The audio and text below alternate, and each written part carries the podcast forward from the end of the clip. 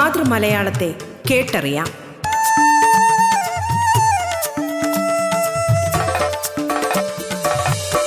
നമസ്കാരം പ്രിയ ശ്രോതാക്കളെ. മലയാള ഭാഷയെ ആഴത്തിലറിയാനുള്ള അവസരമൊരുക്കുകയാണ് റേഡിയോ കേരളയുടെ മലയാളം എന്ന ഈ പരിപാടി. മലയാളത്തിന്റെ ഇന്നത്തെ അധ്യായത്തിൽ അതിഥിയായി എത്തിയിരിക്കുന്നത് തിരുവനന്തപുരം യൂണിവേഴ്സിറ്റി കോളേജ് മലയാള വിഭാഗം അധ്യാപകനും എഴുത്തുകാരനുമായ ഡോക്ടർ കുമാർ ജെ ആണ്. ആധുനികാനന്തര മലയാള നോവൽ എന്ന ഗ്രന്ഥം ഡോക്ടർ കെ ഷിജുവുമായി ചേർന്ന് എഡിറ്റ് ചെയ്ത് പ്രസിദ്ധീകരിച്ചു. ഒരു കള്ളിച്ചെടിയുടെ കഥ ചൂഗ് എന്ന അണ്ണാൻ കുഞ്ഞ് മനസ്സിലെ കിളി തുടങ്ങിയവ ഡോക്ടർ കുമാർ ജെ വിവർത്തനം ചെയ്ത കൃതികളാണ്. നിരവധി ലേഖനങ്ങൾ ആനുകാലികങ്ങളിലും പഠന ഗ്രന്ഥങ്ങളിലുമായി പ്രസിദ്ധീകരിച്ചിട്ടുണ്ട്. മലയാളത്തിലേക്ക് സ്വാഗതം.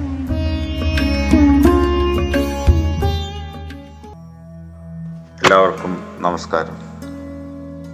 ഞാൻ ഇന്ന് സംസാരിക്കുന്നത് മലയാളത്തിലെ പ്രശസ്ത സാഹിത്യകാരനായ ആനന്ദിന്റെ സാഹിത്യ സഞ്ചാരങ്ങളെക്കുറിച്ചാണ് ആരെയും അനുകരിക്കാത്ത ആർക്കും അനുകരിക്കാനാകാത്ത ആഖ്യാനതന്ത്രത്തിന്റെയും രചന ശില്പമാതൃകയുടെയും ഉടമയാണ് ആനന്ദ് എന്നറിയപ്പെടുന്ന പി. സച്ചിദാനന്ദൻ. മധ്യകേരളത്തിൽ ജനിച്ചു വളർന്ന് തിരുവനന്തപുരത്തെ എഞ്ചിനീയറിംഗ് പഠനത്തിനു ശേഷം ഉത്തരേന്ത്യയിലേക്ക് ഔദ്യോഗിക ജീവിതാർത്ഥം കുടിയേറിയ ആനന്ദ് ഉത്തരേന്ത്യയിലെയും വടക്കുകിഴക്കൻ സംസ്ഥാനങ്ങളിലെയും ജോലിക്ക് ശേഷം ന്യൂഡൽഹിയിൽ സെൻട്രൽ വാട്ടർ കമ്മീഷനിൽ പ്ലാനിംഗ് ഡയറക്ടറായിരിക്കെ സർവീസിൽ നിന്ന് വിരമിച്ചു. നാല് വർഷത്തോളം സൈന്യത്തിലും അദ്ദേഹം പ്രവർത്തിച്ചിട്ടുണ്ട്.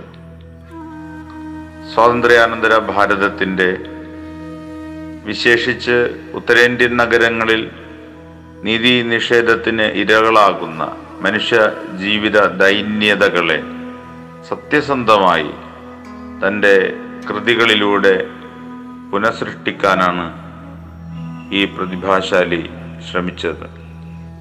നോവൽ ചെറുകഥ നാടകം ലേഖനം പഠനം എന്നിങ്ങനെ സാഹിത്യത്തിന്റെ വ്യത്യസ്ത രൂപങ്ങളിലൂടെ തന്റെ രാഷ്ട്രീയ പ്രവർത്തനം അദ്ദേഹം അനിശ്ചിതം തുടർന്നുകൊണ്ടേയിരിക്കുന്നു. സ്വത്വബോധം അലട്ടിയ വ്യാകുലതകൾക്കിടയിലെ ആൾക്കൂട്ടത്തിലൂടെ ആയിരത്തി തൊള്ളായിരത്തി എഴുപതിൽ പ്രസിദ്ധീകരിച്ച ആൾക്കൂട്ടം. ആൾക്കൂട്ടത്തിലൂടെ കടന്നു വന്ന ആനന്ദിന്റെ ചിന്തായാത്രകൾക്ക് ഉത്തരാധുനിക കാല പ്രശ്നങ്ങളെയും ധീരമായി അഭിസംബോധന ചെയ്യാനുള്ള പ്രാപ്തിയുണ്ട്. വളരെ പ്രതീക്ഷയോടെ ആവേശത്തോടെ സ്വതന്ത്ര ഭാരതത്തെ വരവേറ്റ പൗരർക്ക് ക്രമേണ ആശങ്കയും നിരാശയും നിയമനിഷേധ ചിന്തയും ഒക്കെ ഉണ്ടായി.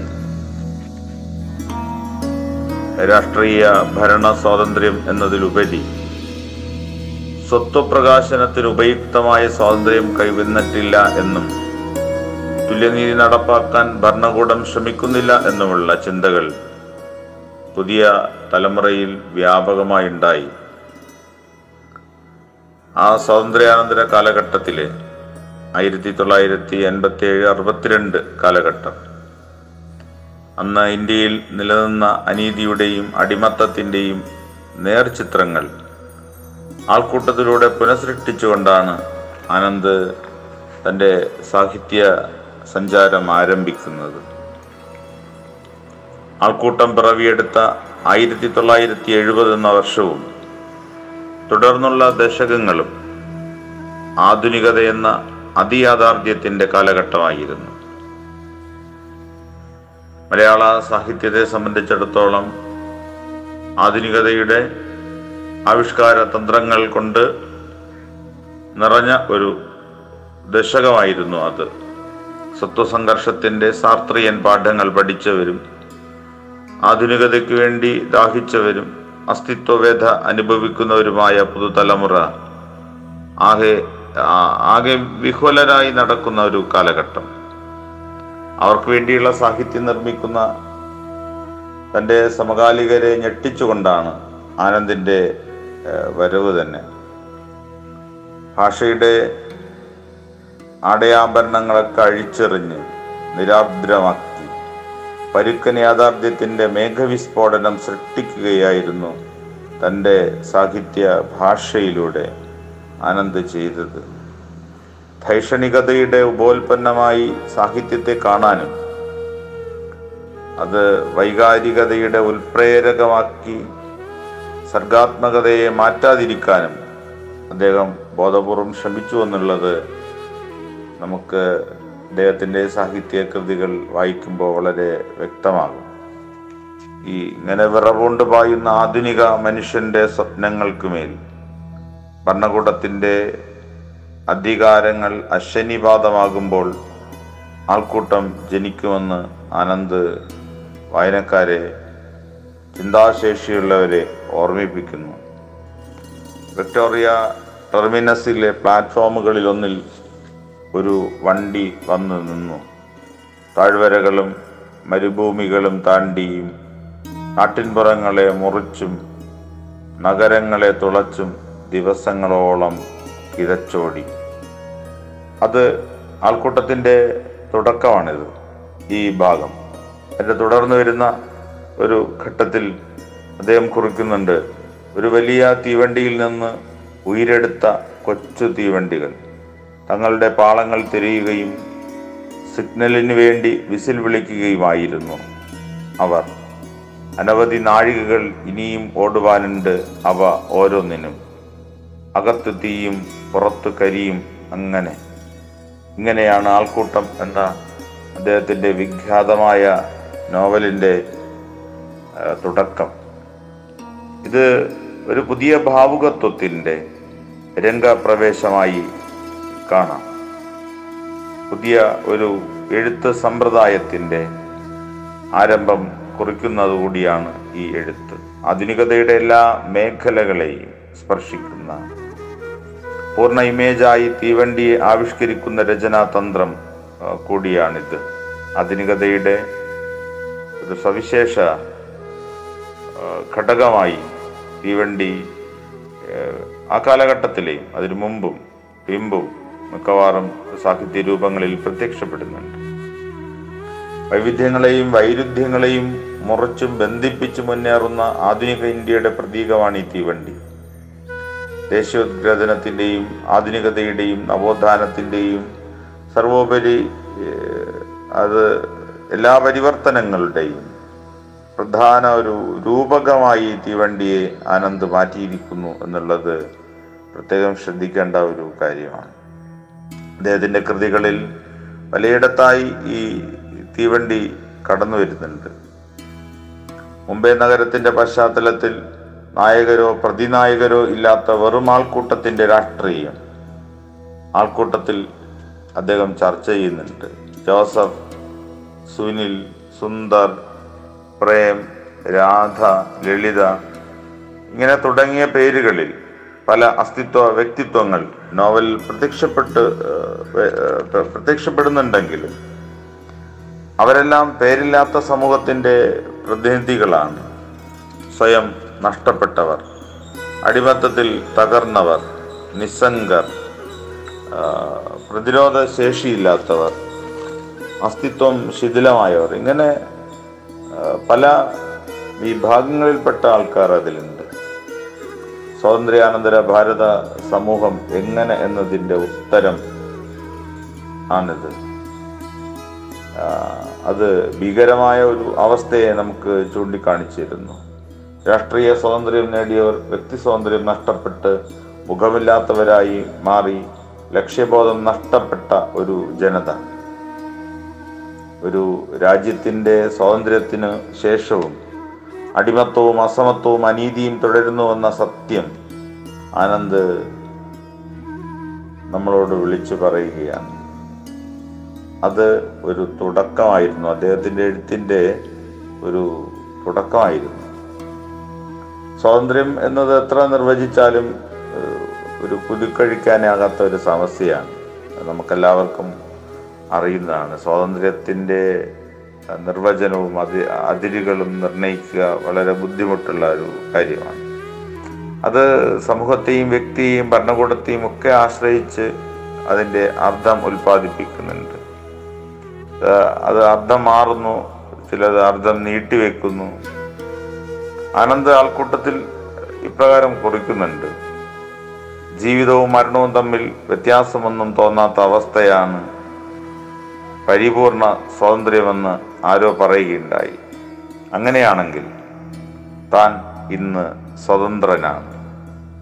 തനിക്ക് ആഗ്രഹങ്ങളില്ല അതുകൊണ്ട് ഭാവിയും പശ്ചാത്താപമില്ല അതുകൊണ്ട് ഭൂതവും. താൻ സമയത്തിന്റെ കെട്ടുകളിൽ നിന്ന് സ്വതന്ത്രനാണ്. താൻ എല്ലാറ്റിൽ നിന്നും സ്വതന്ത്രനാണ്. തന്നിൽ നിന്ന് തന്നെയും ഇങ്ങനെയാണ് ആനന്ദ് കുറിക്കുന്നത്. സ്വാതന്ത്ര്യത്തെക്കുറിച്ചുള്ള ആനന്ദിന്റെ ഫിലോസഫിയാണിത്. ഇത് ചരിത്രപരവും തത്വചിന്താപരവും വ്യക്തിയധിഷ്ഠിതവുമായ ഒരു രാഷ്ട്രീയ ചിന്ത കൂടിയാണ്. സ്വാതന്ത്ര്യത്തെക്കുറിച്ചുള്ള തന്റെ കാഴ്ചപ്പാടുകൾ അദ്ദേഹത്തിന്റെ പല കൃതികളിലും ആവിഷ്കരിക്കുന്നുണ്ട്. നീതി നിഷേധിക്കപ്പെടുമ്പോൾ സ്വാതന്ത്ര്യത്തെക്കുറിച്ച് ചിന്തിക്കുകയും ആവശ്യബോധത്തോടെ അത് പ്രവർത്തിക്കുകയും ചെയ്യും എന്നുള്ളത് ഒരു പൗരധർമ്മമാണ്. നീതി നിഷേധിക്കുന്ന ഭരണാധികാരികൾ സ്വാതന്ത്ര്യത്തെ നശിപ്പിക്കും. നീതിയും സ്വാതന്ത്ര്യവും പരസ്പരാശ്രിതമാണ്. ചരിത്രത്തിലുടനീളം നീതി നിഷേധത്തിന്റെയും സ്വാതന്ത്ര്യ നിരാസത്തിന്റെയും അപമാനവീകരണത്തിന്റെയും രക്തക്കറകൾ പുരണ്ടിട്ടുണ്ട്. അത് നമുക്ക് രേഖപ്പെടുത്തിയ ചരിത്രങ്ങളിലും രേഖപ്പെടുത്താത്ത ചരിത്രങ്ങളിലും അതുണ്ട്. ആൾക്കൂട്ടം മുതലുള്ള ആനന്ദിന്റെ എല്ലാ എഴുത്തിലും അസ്വാതന്ത്ര്യത്തിന്റെയും ക്രൂരതകൾക്കെതിരെയും അപമാനവീകരിക്കപ്പെടുന്ന ദുർബല പാർശ്വവൽകൃത ജനതയ്ക്ക് വേണ്ടിയുള്ള പോരാട്ടം നമുക്ക് കാണാൻ പറ്റും. തെരുവിലിറക്കപ്പെടുന്ന അസ്തിത്വം നഷ്ടപ്പെട്ടവന്റെ ദുഃഖം നേരിട്ടറിഞ്ഞ ബോധ്യത്തിൽ നിന്നാണ് അത്തരം എഴുത്തുകൾ വരുന്നത്. അവ ഹൃദയത്തെക്കാളും തലച്ചോറിനെയാണ് തീപിടിപ്പിക്കുന്നത്. അതുകൊണ്ടാണ് മലയാള സാഹിത്യത്തിലെ ധൈഷണിക സർഗാത്മകതയുടെ എഴുത്തുകാരനായി അനന്ത് മാത്രം തുടരുന്നത്. അനന്തിന്റെ എഴുത്തുകൾ ഹൃദയത്തെ അല്ല പ്രചോദിപ്പിക്കുന്നത് അത് നമ്മുടെ മസ്തിഷ്കത്തെയാണ് എന്നുള്ളത് ആ എഴുത്തുകളുടെ പ്രത്യേകതയാണ്.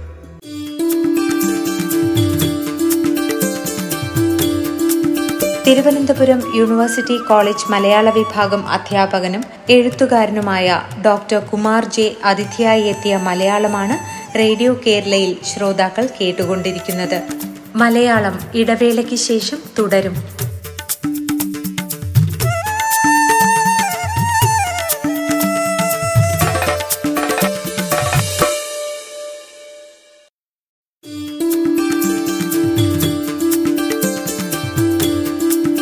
തിരുവനന്തപുരം യൂണിവേഴ്സിറ്റി കോളേജ് മലയാള വിഭാഗം അധ്യാപകനും എഴുത്തുകാരനുമായ ഡോക്ടർ കുമാർ ജെ അതിഥിയായി എത്തിയ മലയാളമാണ് റേഡിയോ കേരളയിൽ ശ്രോതാക്കൾ കേട്ടുകൊണ്ടിരിക്കുന്നത്.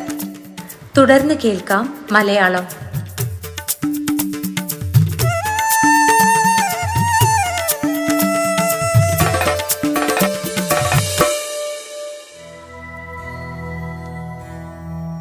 കേരളത്തിൽ നിന്ന് പഠനാനന്തരം ബോംബെയിലേക്ക് പോകുന്നതിന് മുമ്പ് ബോംബെയിലേക്ക് പറിച്ചു നട്ട ആനന്ദിന്റെ ഇന്ന് അത് മുംബൈ ആണല്ലോ ബോംബെ മുംബൈ ആകുന്നതിന് മുമ്പാണ് അദ്ദേഹം ബോംബെയിലേക്ക് പോകുന്നത്. അങ്ങനെ ബോംബെയിലേക്ക് പറിച്ച് നടപ്പെട്ട ജീവിതം ഒരു തൊഴിലന്വേഷണത്തിന്റെയും ലക്ഷ്യരഹിത സഞ്ചാരത്തിന്റെതും കൂടിയായിരുന്നു. പല പലയിടങ്ങളിൽ പല പല തൊഴിലുകൾ നേടുകയും ഉപേക്ഷിക്കുകയും പുതിയത് തേടുകയും നേടുകയും ഒക്കെ ചെയ്ത് ഉത്തരേന്ത്യയിലും വടക്കിഴക്കൻ സംസ്ഥാനങ്ങളിലും അലഞ്ഞ് ജീവിത അലഞ്ഞ് ജീവിതം ജീവിച്ചറിഞ്ഞ അനുഭവങ്ങൾ. അത് കണ്ടറിഞ്ഞ അനുഭവങ്ങൾ ഒക്കെ പകർന്ന ഒരു പാഠത്തിന്റെ പകർത്തെഴുത്ത് എന്ന് നമുക്ക് ആനന്ദിന്റെ സാഹിത്യത്തെ പൊതുവേ പറയാം. അത് ഒരു ഒരു തിരിച്ചു വായിക്കാൻ അറിയാത്ത പൂർവചരിത്രത്തിന്റെ കനൽ വഴികളിലേക്ക് അത് മസ്തിഷ്കം കൊണ്ട് സഞ്ചരിച്ചു എന്ന് അതിനെ വിശേഷിപ്പിക്കാം. ചോരപ്പാടുകളിലെ മണം അനുഭവിച്ചു. ക്രൂശിത ജീവിതങ്ങളുടെ അലർച്ച ഭൂമിക്കടിയിൽ നിന്ന് മുഴങ്ങുന്നത് കേട്ടു. ചരിത്രത്തിന്റെ പിന്നാമ്പുറങ്ങളിൽ ചങ്ങലക്കിട്ട സ്വാതന്ത്ര്യത്തിന്റെ മനുഷ്യ മാതൃകകളെ അദ്ദേഹം വർത്തമാനകാലത്തിലും കണ്ടു. മനുഷ്യ സ്വാതന്ത്ര്യത്തിന്റെ വില അനുഭവിച്ചറിഞ്ഞു. ഹാരപ്പൻ സംസ്കാര കാലം മുതലുള്ള മനുഷ്യരെ തേടിയുള്ള സഞ്ചാരം പല അറിവുകളും അദ്ദേഹത്തിന് സമ്മാനിച്ചു. ചരിത്രവും സംസ്കാരവും അനുവാദാത്മകമായി അദ്ദേഹം സാഹിത്യകൃതികളിൽ കലർത്തി. ഗ്രന്ഥങ്ങളുടെ ചരിത്രവും അറിഞ്ഞ ചരിത്രവും തമ്മിൽ പൊരുത്തപ്പെടാത്ത അവസ്ഥയുണ്ടായി. അത് അദ്ദേഹം മനസ്സിലാക്കി. ചരിത്രങ്ങൾ അങ്ങനെയാണ്. രേഖപ്പെടുത്തിയ ചരിത്രം അല്ല രേഖപ്പെടുത്താത്ത ചരിത്രം. ഒരുപക്ഷെ രേഖപ്പെടുത്താത്ത ചരിത്രങ്ങളിലാണ് യഥാർത്ഥ വസ്തുതകൾ അടങ്ങിയിരിക്കുന്നത് നമുക്ക് മനസ്സിലാക്കാനും പറ്റും.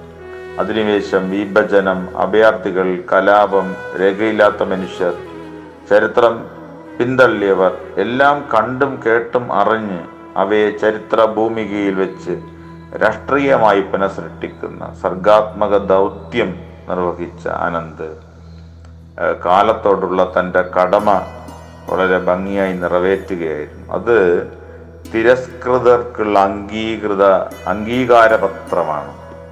അത് തിരസ്കൃതരുടെ അംഗീകാര പത്രമാണ് അദ്ദേഹത്തിന്റെ സാഹിത്യം.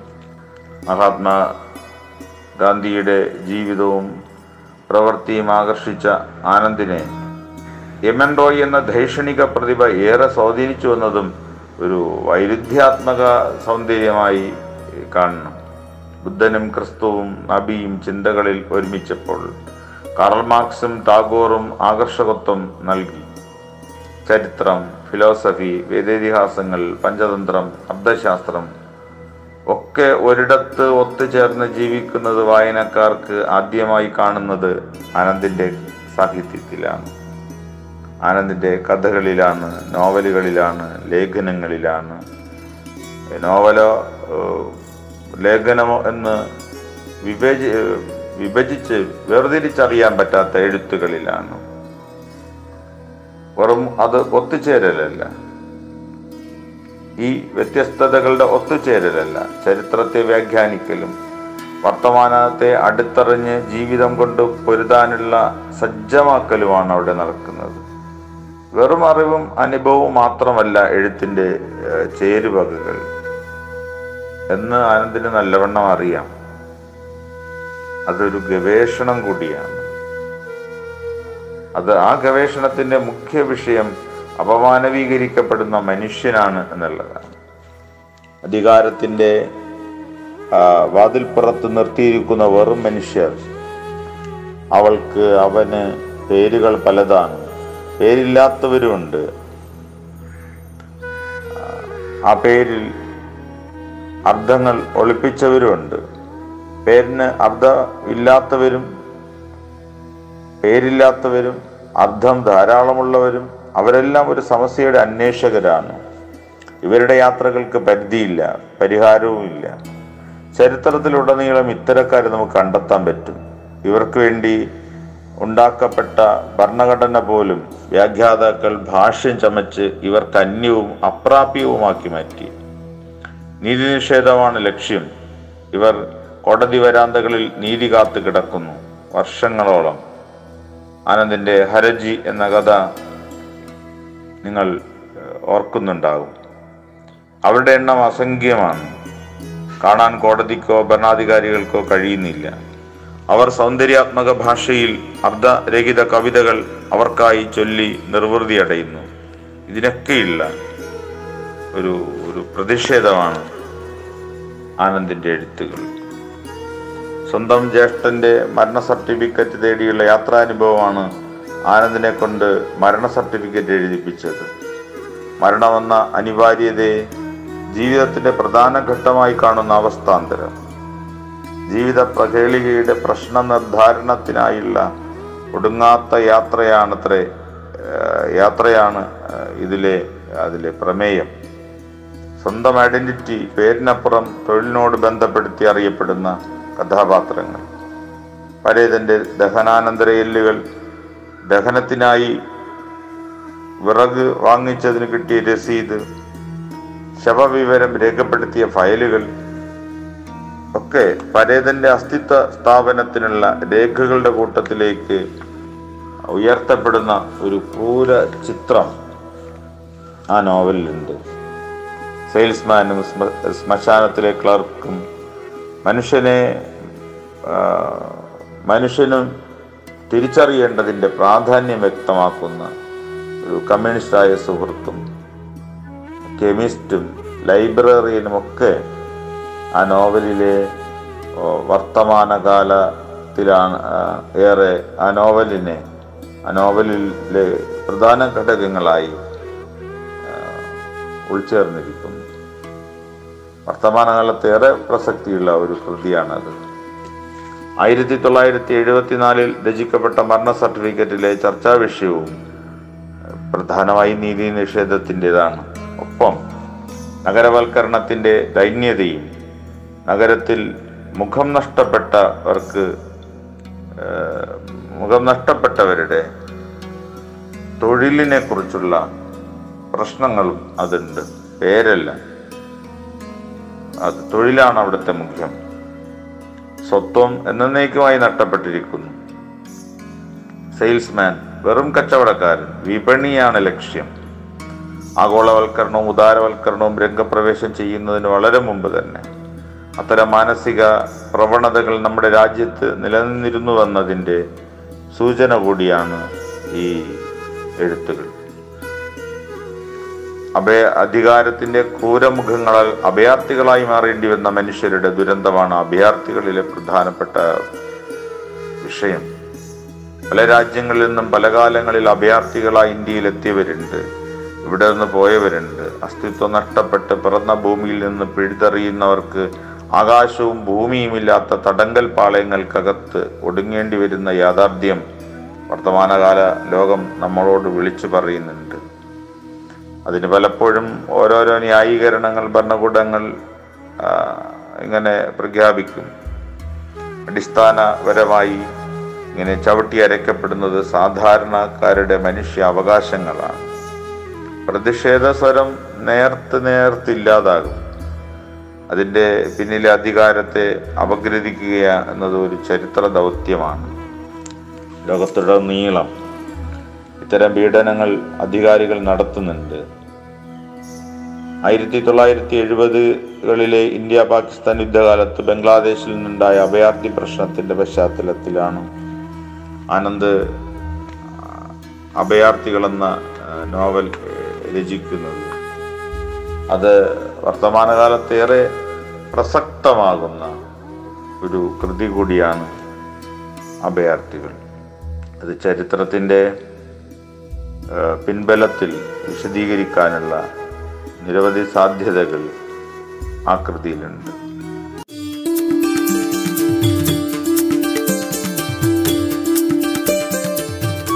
തിരുവനന്തപുരം യൂണിവേഴ്സിറ്റി കോളേജ് മലയാള വിഭാഗം അധ്യാപകനും എഴുത്തുകാരനുമായ ഡോക്ടർ കുമാർ ജെ അതിഥിയായി എത്തിയ മലയാളത്തിന്റെ ഇന്നത്തെ അധ്യായം ഇവിടെ പൂർണമാകുന്നു. നമസ്കാരം.